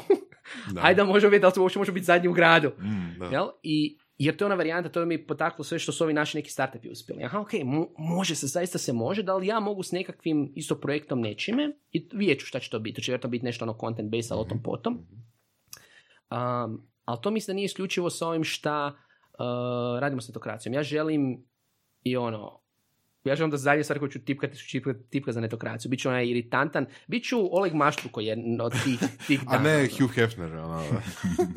Uh, jel, jel, jel užasno što ću reći da ću rađe biti Oleg? Da, On to Oleg, nema jednom riječju. Johnny Bravo bi imao komentar na to. Ne, ne, ne, hoću, hoću pisati netokraciju još ono x godina, želim da se razvija komedij, želim da ono, doslovno bude neki utjecaj. Znači, stari dedečan grizavi, ono, a, u moje vrijeme, kad smo mi radili startupe, e... Kakvi leteći brodovi, samo rimac automobili.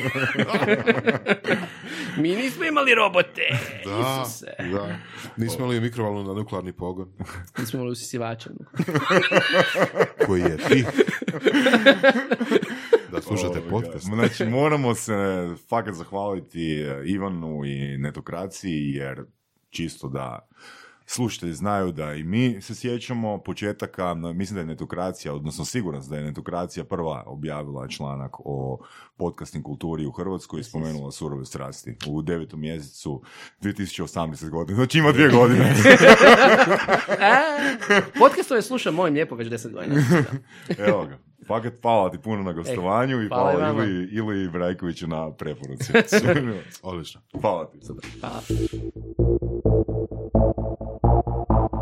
Slušali ste podcast Surove strasti. Ako vam se sviđa, lajkajte. Ako se slažete s gostom, komentirajte. Ili ako se ne slažete, Ako imate pitanja za ovog ili druge goste, pišite nam u komentarima. šarite nas prijateljima sa sličnim interesima i čujemo se u sljedećoj epizodi.